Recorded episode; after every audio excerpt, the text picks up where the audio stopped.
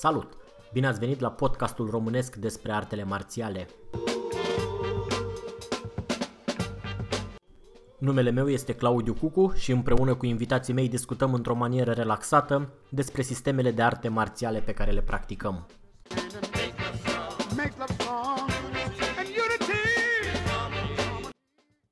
Dacă aveți sugestii de îmbunătățire sau recomandări de invitați, ne puteți lăsa un mesaj pe www.shaolin.ro sau pe adresa de e-mail claudiu.cucu.gmail.com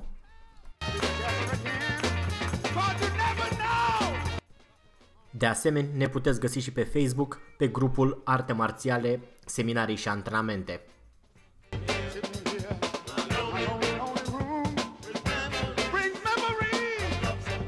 Dacă o să vă placă ce auziți în continuare, ne puteți ajuta dând mai departe prietenilor voștri acest episod. Salut! Bine ați venit la un nou episod din podcastul nostru despre artele marțiale. Astăzi suntem alături cu Sifu Adrian Tăuțan din Beijing, sper. Salut, Sifu! Bună seara, da. Am, am ajuns în Am nimerit, da, ai da. nimerit. Asta este primul episod pe care îl facem după seminarul național de Wing Chun din 16-17 uh, februarie, acum mai martie, uh, de la Cluj și ne-a trebuit uh, ceva timp să ne revenim. Mie mai puțin, că am zburat numai 3 ore, dar Sifu a avut nevoie de mai multe ore. Mm, da, multe. Multe. Încă suferi după jet lag? A, nu. Nu, nu, nu, e în regulă. Am înțeles. E în regulă.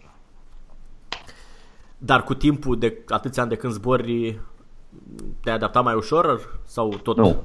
două, trei nu, zile? doar știu, știu, știu ce mă așteaptă, știi? Am înțeles. da.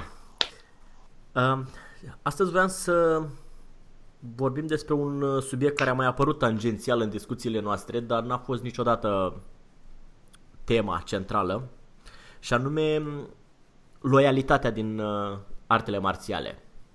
Pentru că este un uh, subiect uh, relativ uh, disproporționat înțeles.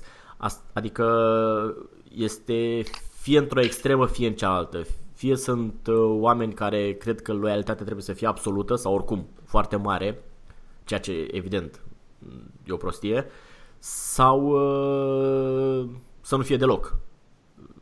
Să, iarăși, extrema cealaltă care nu mi se pare corespunzătoare. Și prin oameni mă refer și la instructori și la practicanți. Delegația României a votat. Opa, scuze, a pornit ceva ce nu Am înțeles. Um, așadar, din, o să vorbim întâi din perspectiva instructorului și apoi din perspectiva elevului. Uh, despre conceptul acesta de, de loialitate. Așadar, uh, câtă loialitate trebuie să soli, nu să solicite, să, să ceară, să aștepte un instructor. Uh, după părerea mea, e normal ca un anumit grad de loialitate să existe, că ceea ce facem aici nu e numai să-i dai un pumn în gură sau un picior în cap, ci și e ceva mai mult de atât în practica asta artelor marțiale. Dar uh, și, și prea mult este nu e bine pentru că instructorul întâi trebuie să nu să ceară loialitate doar din prin poziția pe care o are, ci și trebuie să dovedească că are că este în măsură să solicite loialitatea respectivă, adică comportamentul lui ca om, ca practicant să fie, no, în sensul ăsta, să fie adecvat. Acum, din experiențele pe care le avem, probabil că ai întâlnit și tu și uh, oameni care aveau pretenția la loialitate și nu oferau nimic în schimb și oameni care nu o cereau și totuși o primeau pentru că așa era firea lor, așa era contextul. Pur și simplu și mă gândesc că, uite, avem un exemplu comun cu Sifu Donald Mac, care nu enunță, nu cere din gură, nu spune veniți, faceți, dar comportamentul lui îi în direcția asta. Îi... Adică, nu. E, e cei care practică Wing Chun înțeleg ce, vor, ce, ce vrem să zicem. Acum, care sunt ideile pe acest subiect? Ah, e un subiect delicat ăsta. Da, trebuie să mergem pe sârmă, nici prea mult, nici prea puțin. Da, eu cred că trebuie să existe un echilibru aici între ceea ce pretinzi și ceea ce dai. Adică una e să, să, pretinzi, să pretinzi obediență. Mm-hmm, exact, ăsta era cuvântul, care nu e bine. Nu e bine, da, sigur da, că da. nu e bine.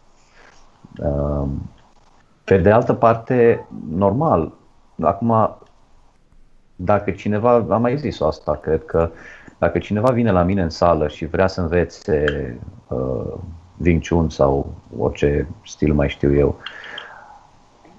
și nu simt de la el că ar avea vreo legătură cu sala sau cu mine, uh-huh. păi n-am, n-am să pot să-l învăț.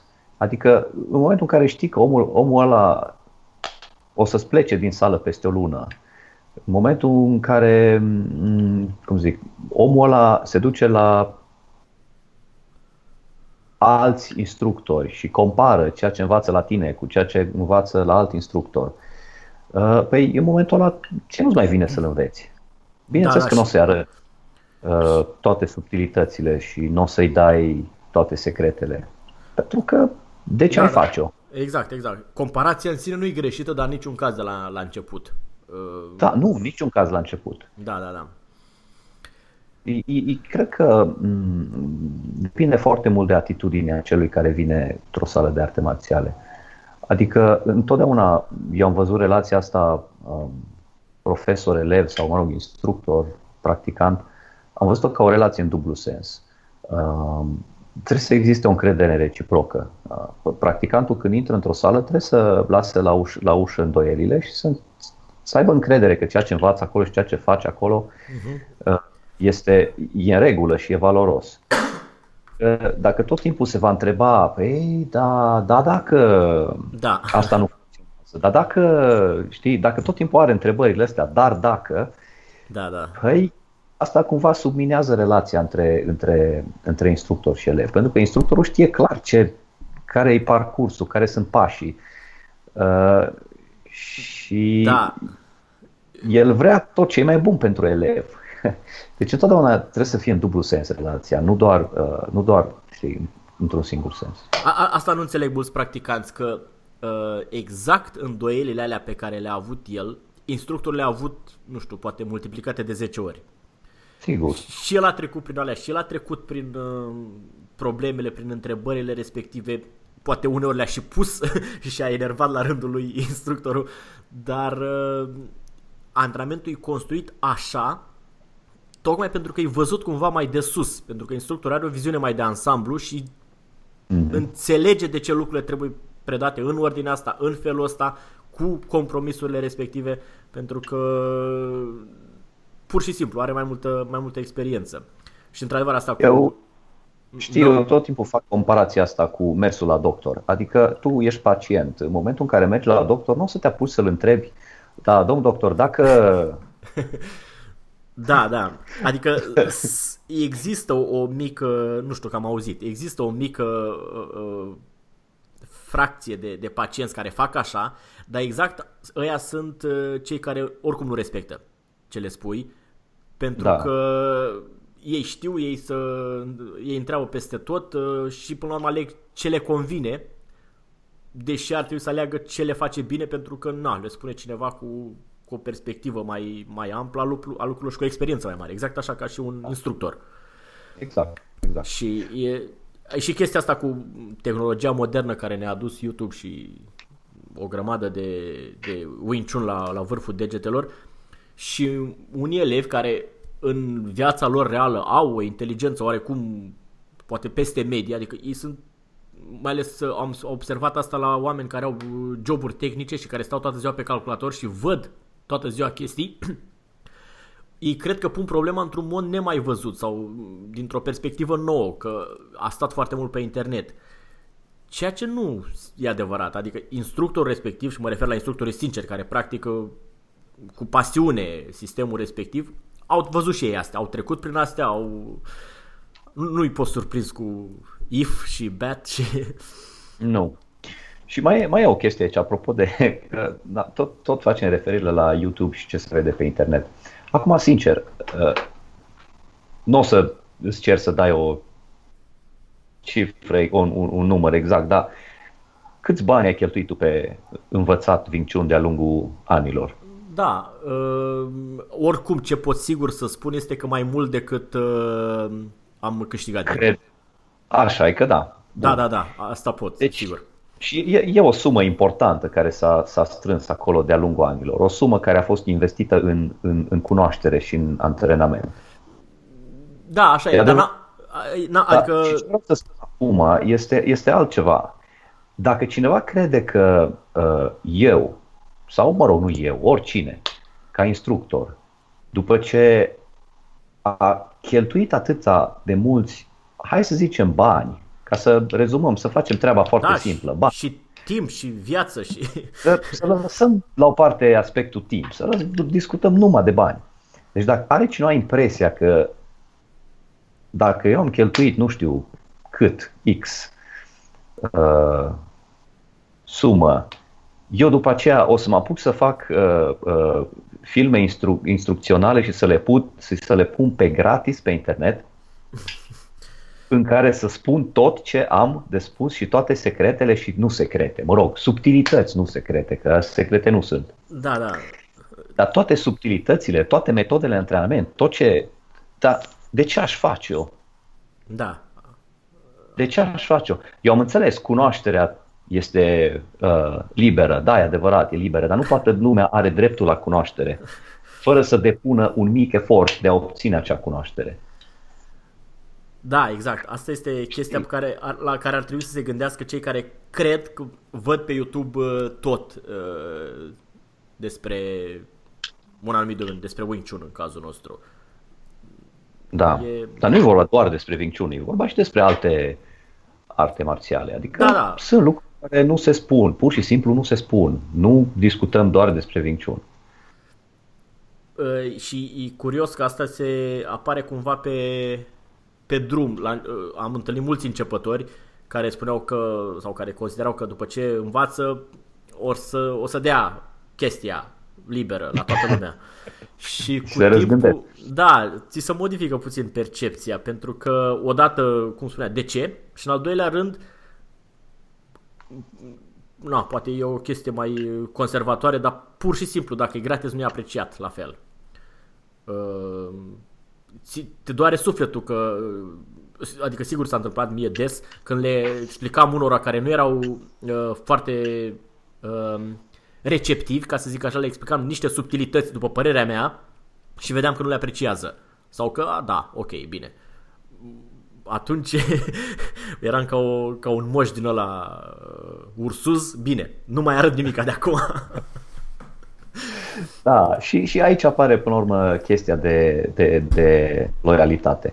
Adică în orice sală, în orice, se formează un grup, se formează o, o relație personală între, între oameni care împreună progresăm, împreună facem ceva. Și în momentul în care unul dintre, dintre noi cumva dezertează, fuge, uh-huh, uh-huh. Uh, se cumva, strică relația, da. Da, se rupe vraja, știi? Nu mai e același lucru. Da, da, e o coeziune așa de grup care funcționează și dar nu poate funcționa cu cineva care e cu un picior afară. Sigur. Uh, da. Sigur. Sigur că nu. Na, da.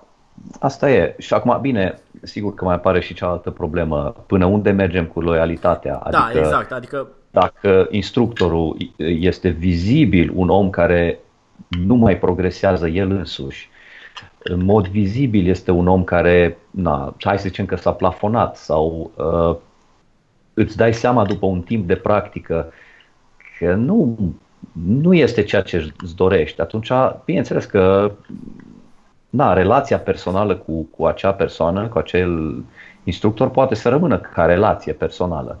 Dar relația de, de profesor-elev, normal că se va modifica. Da, și acum, apropo de uh, progres, nu ne referim uh, neapărat la progresul fizic de, de fighter, de, de luptător, de bătaie, adică progresul se referă și la nivel de înțelegere, la Uh, că... Ah, scopul unui instructor nu este să-și bată elevii sau să demonstreze elevilor că el este mai bun. Scopul unui instructor este acela de a-i face pe elevii lui să fie mai buni. Da, așa Greu este. de Eu, eu cred că uh, e o problemă de semantică. Ar fi mult mai simplu și mult mai uh, de înțeles pentru toată lumea dacă nu s-ar folosi termenul de instructor, ci de antrenor. Când auzi de cuvântul antrenor, nu-ți vine antrenor de box. Nu, nu te gândești că ăla urmează să te bată. Adică e la care te antrenează, care te... Da, Antrenor de fotbal e la care te învață. Nu înseamnă că aleargă mai bine ca tine. Da? exact. Dar cumva istoric s-a, s-a încetățenit chestia asta cu instructor și mi se pare că în România antrenor este și implică faptul că să faci o școală de antrenori. Nu te poți numi direct antrenor. Dar uh, în sensul lui de, de dicționar, un om care antrenează. Și în al doilea rând, cred că este și chestia istorică a artelor marțiale tradiționale, unde instructorul, Sifu sau ce era el, trebuia să-i bată pe toți. Altfel era, pierdea fața. Era... Și... Păi, păi da. Uh, din cauza asta își ținea elevii pe loc.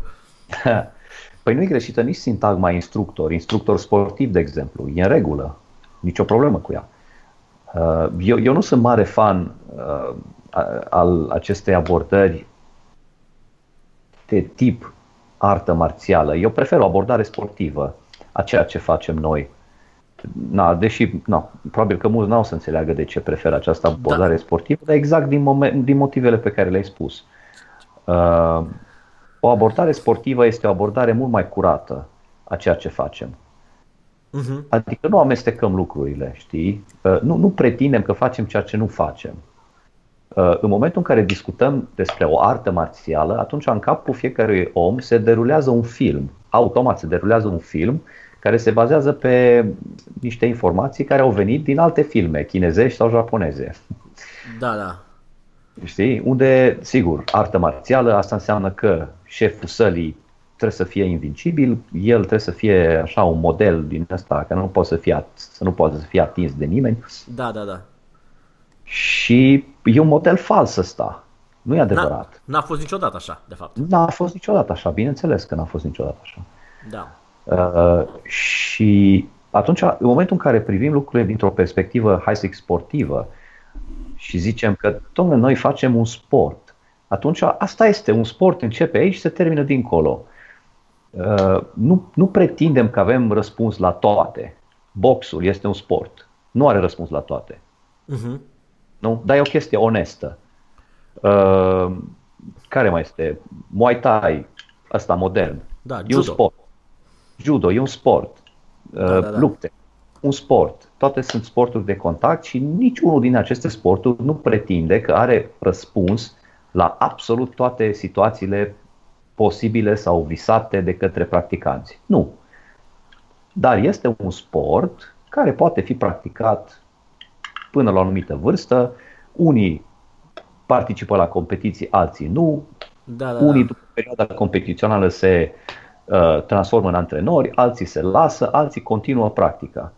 Deci e foarte simplu, clar și curat.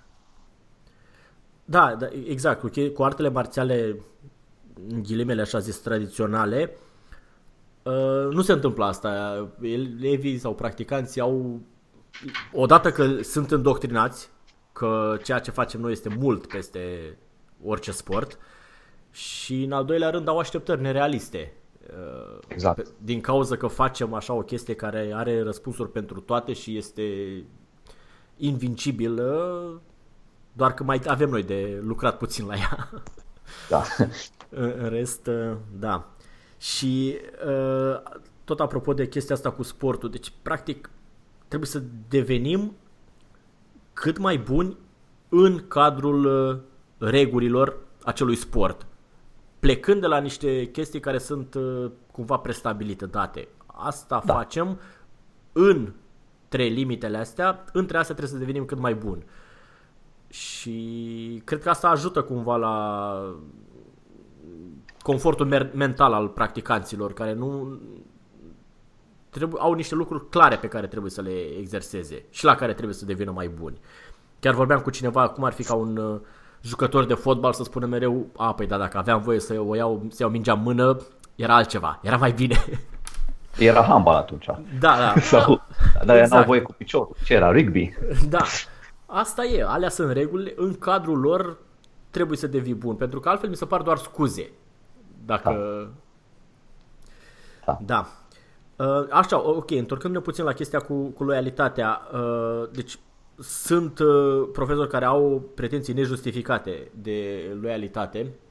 Da. Uh, și mi se pare interesant din punct de vedere tot așa istoric, mă rog, istoric uh, cât se poate, cât am avut noi contact direct. În mod evident este și falia asta dintre generații. Nu există generație care să nu spună, a, păi pe vremea mea era, era altfel. Era... Dar uh, asta s-a întâmplat dintotdeauna. Însă, Sigur. cumva, parcă eu n-am prins decât sfârșitul anilor 90, era un pic mai, uh, mai strânsă relație, era un pic mai, mai intimă coeziunea în grup, parcă, față de cum e acum. Probabil și din cauza faptului că era comunicarea mult mai uh, proastă. Adică, afară de să te suni pe telefonul fix sau să trimiți o scrisoare, nu prea aveai cum să iei legătura cu ceilalți oameni care practicau. Trebuia să te întâlnești cu ei la sală și să strângi acolo legăturile cu ei. Dar nu ți-a părut că practic s-a diluat așa un pic în decursul anilor chestia? Ba da, s-a pierdut spiritul de apartenență la un grup. Uh, acum, cine, cine se apucă de arte marțiale, are arte marțiale, de sporturi marțiale. Da, da, de chestii. de chestii marțiale. Uh, are, are impresia că e un sport individual. Știi? Uh-huh. Și nu este. Nu este. E, e un sport în care fără partenerul, respectiv partenerii de antrenament, nu poți să faci nimic, nu poți să ajungi nicăieri. Deci ai nevoie de parteneri de antrenament pe care să-i respecti, uh, cu care da, da. să ai o relație, cu care să ai o relație uh, umană, uh, pentru că ei te vor ajuta să progresezi. Dacă nu ai o relație bună cu partenerii de antrenament, atunci nu vei putea progresa. Întotdeauna vor apărea fricțiuni în sala de antrenament și uh, probleme de comunicare. Da, da, trebuie să fie o, o, adică o relație mai mult decât faptul că ne cunoaștem și ne antrenăm împreună. Trebuie să te înțelegi cu oamenii ăia, Sigur. mai ales în contextul a ceea ce facem noi, Wing Chun, unde e foarte mult contact uh, așa apropiat și unde trebuie un anumit grad de cooperare între practicanți, dincolo de politețea dintre doi oameni. Pur și simplu trebuie să te înțelegi. Cu... Și înțelegere, da, sigur. Păi da, un om pe care pui mâna, pe, pe care îl tragi, îl împingi, îl da, da. atingi, da. îl lovești tot timp. Normal că, normal că se ajunge la un Asta... de comunicare cu, cu, cu persoana respectivă. Asta am observat. Uh, oamenii care nu practică și văd uh, prima dată un antrenament sunt oarecum uh, dezorientați așa de cât de aproape stăm unul de altul și că ne punem mâna pe față, pe piept, pe ne agățăm de gât. Pentru noi e absolut natural, dar... Uh, Doar în contextul antrenamentului. Așa, însă uh, lucru care mă bucur este că ajung după aia să vadă și un antrenament de Brazilian Jiu-Jitsu. Și acolo... Dar e, e curios că oamenii care fac de mai mult de 4, 5, 6 nu mai au absolut nicio problemă. Adică nu, nici măcar nu-și mai dau seama că din exterior pare puțin ciudat. E, na, da. Da, și deci revenim la, la relațiile astea uh, care dintr-o perspectivă s-au, uh, s-au diluat așa puțin față de, față de când eram noi tineri, dar uh, pur și simplu cred că e, când am început, eu de exemplu nu era internet, uh, era doar uh, doar reviste și uh, chestii, materiale tipărite despre minciun. Probabil când a început nu erau nici măcar astea. În anii 90 mm. a început stai să mă gândesc dacă era ceva. Nu, era nimic atunci. Tocmai. Era... Ba da, ba da, erau. Erau, uh, erau niște articole publicate în niște reviste care, acele articole au apărut înainte ca artele marțiale să fie interzise în România. A, și circulau așa... Și circulau, da, da, circulau. Da, da. Dar oricum, ideea e că nu, nu aveai nicio posibilitate să iei legătura cu alte grupuri sau cu alți practicanți decât printr-un uh, astfel de grup. Adică... Da. Da. Păi trebuie să-i văd mai întâi, să-i găsesc. da, da.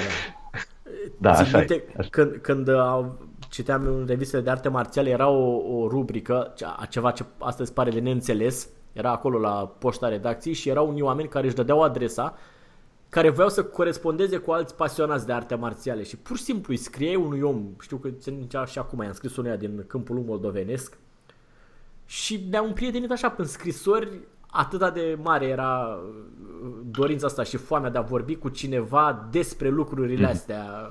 Probabil că dacă ne-am fi cunoscut față în față, nu am fi fost așa bun prieten, mă gândesc. Dar prin scrisori era foarte... și asta cumva suplinea lipsa de de chestii, de informații. Astăzi nu mai este așa. Găsești pe Facebook grupuri, mii, sute de mii de grupuri, pagini de arte marțiale.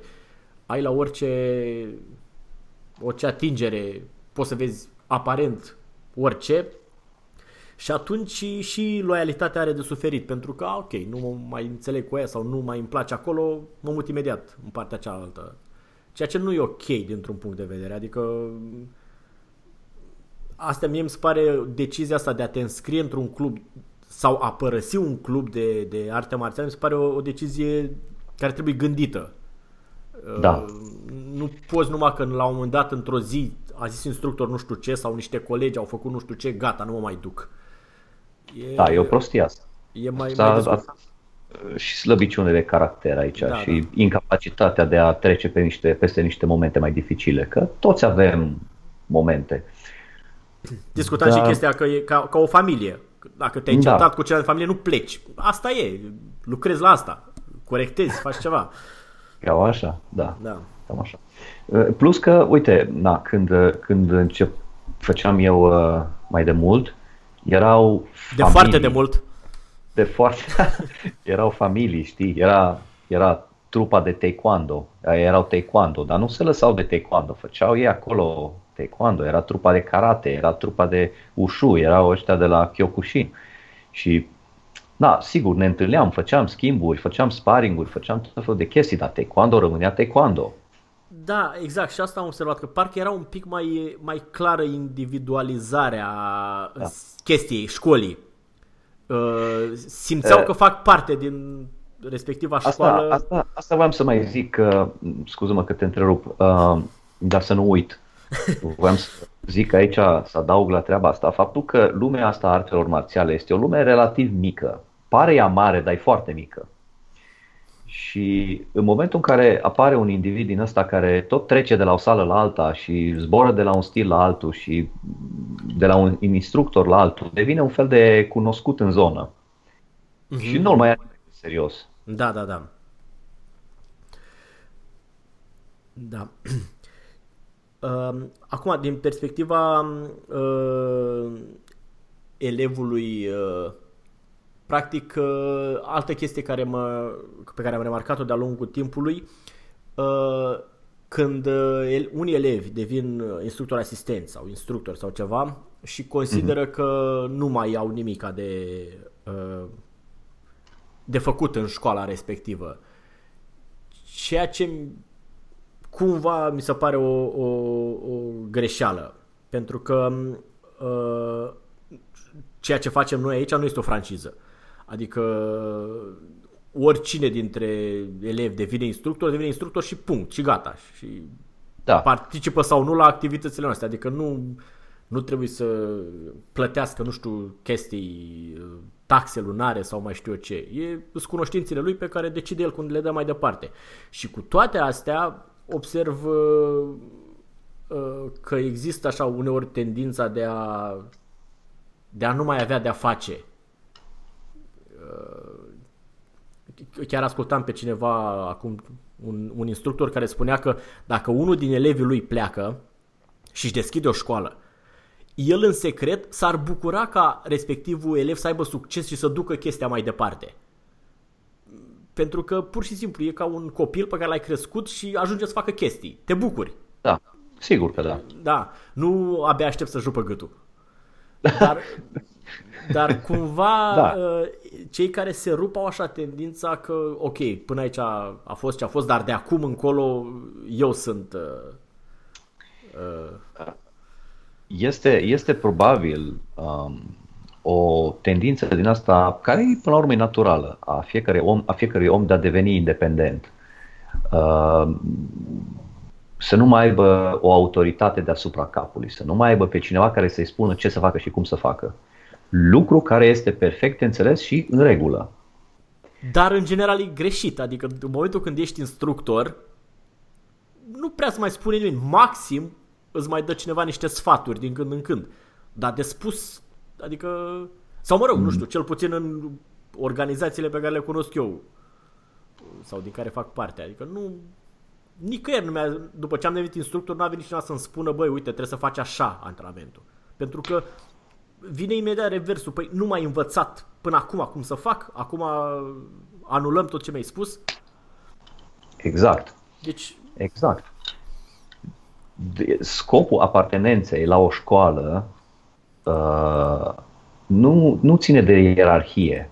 Scopul apartenenței la o școală este, uh, cum să zic, uh, acela de a-ți pune elevii în contact cu alți oameni Da, care da, da. practică același lucru.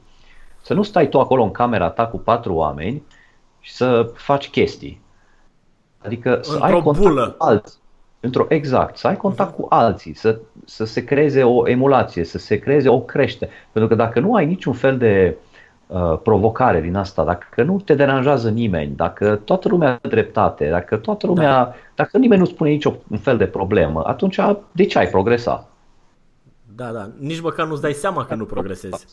Păi nu, păi nu, păi nu. Și sigur, în momentul în care uh, uh, cineva te vede cum faci și îți spune, mă, fii atent că, uite, acolo, nu că faci greșit, dar eu, acolo ar trebui să schimbi, că dacă ai schimba, ai fi mai eficient. Știi, Da, da. imediat se, se, se produce un, un, un switch din asta, o schimbare din asta, care poate să ducă la un progres foarte mare în, în, uh, în viitor. Pentru chiar- simplu motiv că noi nu ne putem vedea din exterior. Da. Chiar discutam la acum ceva vreme că cu cât e nivelul mai înalt, îți trebuie o, un cuvânt, o, o idee, o, o singură Da. chestie ca să-ți modifice, n-ai nevoie de a, explicații amănunțite. Și uneori era chiar în fața nasului tău chestia, dar e bine să ți-o spună cineva cu, mai cu experiență. Pentru că, no, pur și simplu a trecut prin, prin aia sau vede mai de sus. Da, Da, dar exact. uh, Atât. Asta cumva mi se pare tot uh, o chestie, o legătură cu, cu loialitatea sau mă rog, cu, mai degrabă cu lipsa ei. Faptul că se, uh, așa, în ghilimele spus, se rup de organizația mamă și uh, cumva devin independenți, deși nu-i ținea nimeni legați. Eu n-am așa multă experiență, dar am, au fost câteva cazuri cu elevi de-ai mei care au devenit uh, uh, cumva separați, deși eu n-am oprit niciodată pe nimeni să predea. Adică, dacă vrei, un succes. Singurul lucru cu care am fost oarecum uh, atent a fost cu folosirea simbolurilor mele sau a numelui meu sau adică nu poți să spui că ți-am acordat eu nu știu ce grad dacă nu ți l-am acordat. Exact, da, asta e altceva. Dar în rest poți să spui că ai învățat atâtea luni sau ți ani cu mine, ai făcut aia, mult succes, adică nu, nu văd nicio problemă, nu, că nu poți să schimb trecutul. Așa a fost. Exact. Și nici, da. nici să zicem, gradele pe, pe care cineva ți Da. le-a dat nu le poate lua înapoi. Adică, Exact. Odată ce au fost acordate, sunt bine sigur, acordate. e munca, e munca omului, în definitiv. Nu poți să iei gradele înapoi numai că el Da, nu da. e să Exact, exact. fie lăsat. Da, da, mulți înțeleg cumva greșit chestia asta și nu, prin, pe calea asta vreau să clarific foarte clar. Deci oricine poate să facă ce vrea, atâta timp cât uh, nu mă implică direct, dacă nu are acceptul ăsta. În rest, nu, eu nu văd rostul să te rupi de o organizație care organizația nu te obligă cu nimica. Adică doar chiar îți favorizează unele participări sau nu știu. Da, adică cel, cel puțin cum facem noi, uh, nu e nimeni obligat să facă nimic. Da, păi, E, adică mi se pare și așa amuzant de gândit cum, cum, cum ai putea să-l obligi, să-i faci ce? Că... Exact. da, da. Exact. Um, apropo, tot de ce a venit se vorba mai anterior cu Wing Chun văzut ca un sport, sau mă rog, Wing Chun văzut ca un domeniu cu uh, niște seturi de, de reguli care, care trebuie respectate. E, cred că ar fi foarte util ca practicanții să mute focusul de pe a învăța chestia complexă și completă pe îmbunătățirea sectoarelor individuale din da. care alcătuiesc sportul respectiv. Adică și mă rog, mă gândesc la un exemplu simplu, la forme. Înainte să se gândească cum să aplică neapărat forma respectivă, care oricum nu prea se aplică direct, să o facă pur și simplu mai bună, să, să, încerce, să încerce să respecte toate criteriile alea care oricum sunt menționate la fiecare antrenament, unde trebuie să stea cotul, unde trebuie să stea încheietura, cum trebuie dat șocul mm. din încheietură la capăt și așa mai departe, care sunt niște chestii uh, cumva fizice și uh, monitorizabile. Te uiți la ele și vezi dacă e corect sau nu. Uh, ceea ce facem noi fiind un stil intern are și o componentă in, forma are o componentă internă care se desfășoară în interiorul practicantului. Aia e greu de, de văzut din exterior cumva. Dar uh, cel puțin din experiența pe care am eu, mă gândesc că dacă respectăm toate chestiile externe, vizibile, verificabile, automat și lucrul intern este pus pe un, uh, pe un făgaș, e pus pe pista care trebuie. Da, pe deci cele două vin în paralel, că nu se poate lucru intern fără cel extern și invers.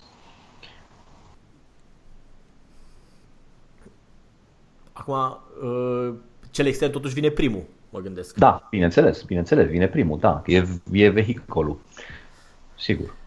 Dar așa, din uh, uh, experiența pe care o ai cu elevii care nu erau mai mulți sau mai degrabă sceptici pentru că chestia asta internă sună ceva între mistic și uh, așa, ne, ne-european, ca să zic. Ok, înțeleg că pun cotul, mișc mâna, dau cu pumnul. Asta se vede. Dacă da. vine vorba de chestie internă, uh, vin așa ca fluturi la lampă, ori pseudomisticii care văd numai chestii interne și energii peste tot și care mă enervează și nu pot lucra cu ei, sau uh, sceptici care nu cred nimica. Deși nu e o chestie de crezut, că nu dacă ceva se întâmplă, nu trebuie să crezi sau nu. Se întâmplă, e acolo. Uh-huh. Nu, nu, nu depinde de faptul că crezi sau nu lucrul la intern. Uh, așa asta vreau spun, din experiențele cu oameni așa mai sceptici. Cum, cum depășești momentul? Cum îi, sau nu îi faci să înțeleagă? Păi, nu, nu îi fac să înțeleagă, prin practică vor înțelege.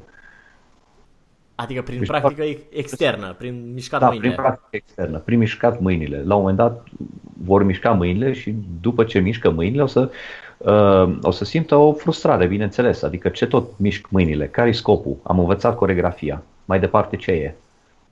e și în momentul ăla vine mai departe. Și lucrul ăsta intern, în ghilimele intern, are niște jaloane foarte clare. Este vorba despre uh, uh, anumiți uh, mușchi care trebuie contractați, uh-huh. anumite zone din corp care se activează și astea sunt, noi numim, că, numim asta lucru intern, da? e, la urmă tot cu corpul nostru lucrăm.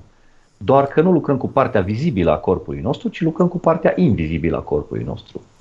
Da. Respectiv cu ceea ce este în sub piele.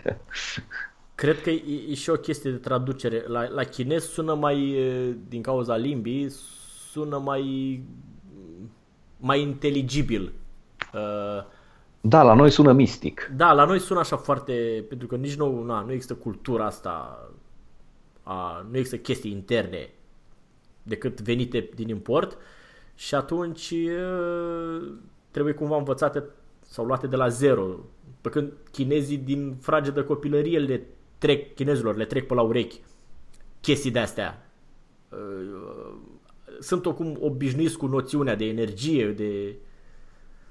Uh, da, dar până să ajungem la noțiunea de energie, mișcarea articulațiilor se petrece în interiorul corpului sau în exteriorul corpului? corpului? Da, e în interior cumva. No, deci e lucru nu? Da, da, da. Ah, ok. Deci, um, revenind la asta cu, cu limitele, uh, forma trebuie, sau formele trebuie să făcute cât mai bine, respectând toate criteriile uh, pe care, pe care le au acolo. Uh, nu știu, mă gândesc la lovitura, de exemplu, la sac sau la pernă, care uh-huh. foarte mulți am văzut că încearcă să scoată din lovitura aia de la sac sau de la pernă mai mult decât există. Și mă refer, de exemplu, eu nu prea la pernă niciun caz și la sac oarecum puțin, uh, sunt, nu sunt adeptul combinațiilor. Pentru că la pernă execuți o singură lovitură ca să dezvolți un anumit de, tip de formă, de forță. Nu uh-huh. e vorba despre o chestie situațională în care, cum e la box la palmare, unde e clar are un rol foarte, foarte util să, Sigur. să lucrezi combinații, să te miști, să nu știu La pernă n-ai ce să te miști, stai în fața ei, dai cât mai aproape de pernă ca să dezvolți forța din cât mai în scurt și ai tot. Și nu am văzut oameni făcând combinații și niciodată nu, nu am văzut rostul. Adică nu că n-am văzut, eram convins că ei nu înțeleg la ce se folosește perna. um, la fel, la sac. Îmi spar pur și simplu să iei o lovitură și să o faci din ce în ce mai bună, din ce în ce mai percutantă, mai explozivă, mai puternică, fără să te gândești la tot ansamblu care o însoțește. Aia vine ulterior. Întâi să, să dezvolți elementul ăsta, sectorul ăsta, lovitura puternică. Pentru că uh, am discutat într-un episod trecut despre diferența dintre antrenament și practică. Mulți practicanți nu înțeleg că trebuie pur și simplu să practice, să iei o chestie și să o faci din nou și din ce în ce mai bine. Aceeași. Nu există nicăieri o, o, o limită, o, o limită de sus, unde gata, o știu. Nu există niciodată să știu o lovitură de pumn. Permanent se poate îmbunătăți, poate să crească forța, explozia și așa mai departe. Partea unde uh, la noi apare treaba asta aplicațională este manechinul de lemn, care ăla este situațional. Sunt situații. Uh, da. Uh, acum și el uh, reprezintă așa o chestie aproape mistică pentru unii practicanți. Îl văd acolo în sală, își imaginează chestii pe el și în general da. re, re, renunță înainte să apuce să, să facă ceva la el.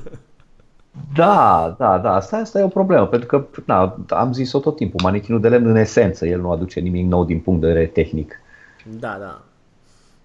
Dar uh, eu sunt și mai ușor impresionabil cu anumite chestii așa. Acum mă minunez, deci eu țin minte, am început să fac uh, manichinul la începutul 2005 într-o mm-hmm. iarnă în Cluj, pe Decebal numărul 4. Și de atunci, nu știu dacă au trecut câteva zile fără să fac la el, dar uh, mă minunez de fiecare dată când îl ating, cum îi, uh, cum îi conceput, cum le-a dat prin cap să pună brațele și piciorul și înălțimea și... Adică e... Da. Am avut da. noroc cu unor înaintași la un moment dat. Foarte... Să știi, să știi. Wing Chun este un stil de mișcare foarte inteligent, un sistem foarte inteligent.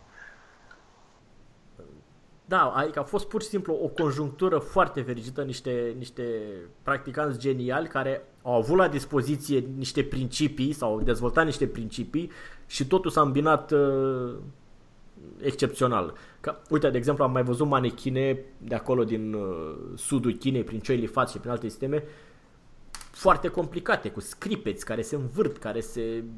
și sunt convins că mhm. dezvoltă abilități uh, bune. Dar simplitatea manechinului de lemn din Wing Chun, care doar na, un trunchi cu niște brațe și fixat într-un fel sau altul, e mai mult sau mi se pare mai mare discrepanța între simplitate și ce ți aduce față de... Normal, cu un manechin complicat îți aduce lucruri. Dar câți au la dispoziție un manechin complicat cu scripeți? Și... da. da. Um, și de asta am mai discutat într-un episod anterior și cu uh, ideile de a îmbunătăți manechinul care mi se par amuzante. N-ai, n-ai cum să-l îmbunătățești sau, hai să zic așa, decât după ce ai 15-20 de ani de practică la el, poți să, să îmbunătățești ceva sau să modifici ceva, mai bine spus, dar doar pentru tine. În momentul în care îl modifici și crezi că va fi aplicabil și pentru cei care vin din urmă, e un pic de lipsă de modestie. Da, păi deja avem generații de oameni care au încercat să-l modifice și el a rămas tot așa cum a fost. da. Asta spune ceva despre el. Da. Da. Bine, Sipu. Da, uh... Era o chestie de limitele stilului, că asta voiam, mai, mai vreau să spun. Uh, ar trebui ca cei care practică să nu să devină mai puțin frustrați. Adică să se preocupe mai puțin de ce poate să se facă Wing Chun împotriva altor stiluri, uh, ci să se preocupe să ajungă buni în ceea ce fac ei. Uh-huh. Și dacă Chun, dacă Wing Chun tratează problema luptei de la distanță mică, atunci acolo, în acea distanță, trebuie să fim geniali, trebuie să fim foarte buni. După ce suntem foarte buni în acea distanță, după aceea putem merge mai departe și cerceta alte distanțe și alte sisteme și alte, alte chestiuni. Dar, cum zic, toate problemele trebuie rezolvate una câte una. Da, da, și toate deodată. Unciunul începe de la distanța aia. Acolo, Asta este. Da. da. Ei, dacă, nu, dacă cuiva nu-i place distanța respectivă sau nu are, nu simte nimic pentru distanța respectivă, atunci e clar, Wing nu îi se potrivește, trebuie să facă altceva. Uh-huh. Da, nu e o da. problemă. Dar nu poate să vină să spună, băi, mie îmi place Wing dar vreau să lupt de la distanță mare. Da, da. Păi, na, nu. Uite, da, mie îmi place judo, dar vreau să dau cu pumnul și cu piciorul. În, într-una din episoadele viitoare o să discutăm despre uh, chestiile astea cu um, elemente din Wing Chun uh, în alte sisteme, pentru că sunt sigur că ai, ai avut experiența asta și eu am avut-o des, cu oameni care voiau să învețe o anumită componentă din Wing Chun. Cel mai uh-huh. amuzant mi se pare când vin să vor să învețe ci sau, dar nu vor să învețe formele sau tehnica. Și pentru cineva care practică e așa de... da. da. Da. Bine atunci, uh, mi-a făcut plăcere să discutăm despre uh, loialitatea în artele marțiale. O să, o să țin minte elementele astea când o să mă despart și nu o să mai auziți de mine. Uh, o, să, o să-ți doresc. da. da. Bine. Uh, ne auzim atunci într-una din săptămânile viitoare. La revedere! La revedere!